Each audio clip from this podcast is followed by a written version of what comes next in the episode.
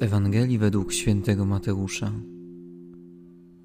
Jezus przemówił tymi słowami: Biada wam, uczeni w piśmie i faryzeusze, obłudnicy, bo zamykacie królestwo niebieskie przed ludźmi. Wy sami nie wchodzicie i nie pozwalacie wejść tym, którzy do niego idą. Biada wam, uczeni w piśmie i faryzeusze obłudnicy, bo przemierzacie morze i ziemię, żeby pozyskać jednego współwyznawcę. A gdy się nim stanie, czynicie go dwakroć bardziej winnym piekła niż wy sami. Biada wam przewodnicy ślepi, którzy mówicie, kto by przysiągł na przybytek, nic to nie znaczy, lecz kto by przysiągł na złoto przybytku, ten jest związany przysięgą. Głupi i ślepi, cóż bowiem jest ważniejsze, złoto czy przybytek, który uświęca złoto? Dalej, kto by przysięgał na ołtarz, nic to nie znaczy, lecz kto by przysiągł na ofiarę, która jest na nim, ten jest związany przysięgą. Ślepcy, cóż bowiem jest ważniejsze, ofiara czy ołtarz, który uświęca ofiarę? Kto więc przysięga na ołtarz, przysięga na niego i na wszystko, co na nim leży. A kto przysięga na przybytek, przysięga na niego i na tego, który w nim mieszka. A kto przysięga na niebo, przysięga na tron Boży i na tego, który na nim zasiada.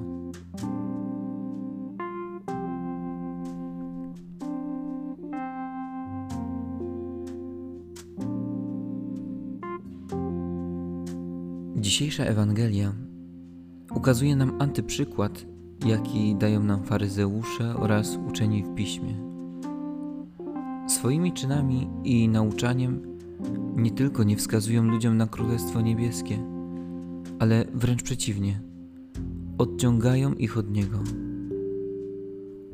Mają oni zakrzywione patrzenie na to, co święte i na to, co powinno być najważniejsze.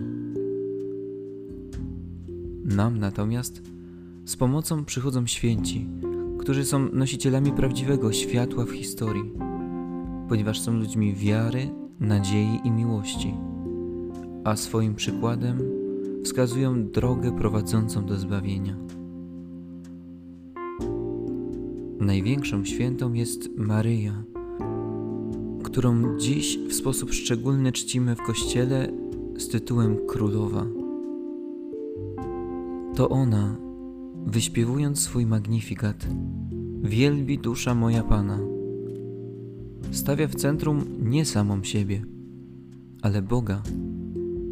Boga spotkanego na modlitwie, ale i w posłudze drugiemu człowiekowi. Jest tą, która niesie nadzieję, bo wierzy w Boże obietnice i oczekuje ich spełnienia. Jest prawdziwym wzorem oddania się w całości na służbę Bogu oraz pełnego zawierzenia Jego opatrzności. Jednak nie tylko świadectwo świętych może być umocnieniem, również nasza postawa może umacniać, może dodawać innym otuchy. Jednak nasze drogi również muszą być proste. Jeżeli nasze drogi będą kręte, mogą przewracać innych, prowadzić ich do zgubienia. A czy ja podążam prostymi drogami? Czy moje czyny, moje słowa prowadzą do Królestwa Bożego? Czy są bardziej podobne do słów faryzeuszów i uczonych w piśmie?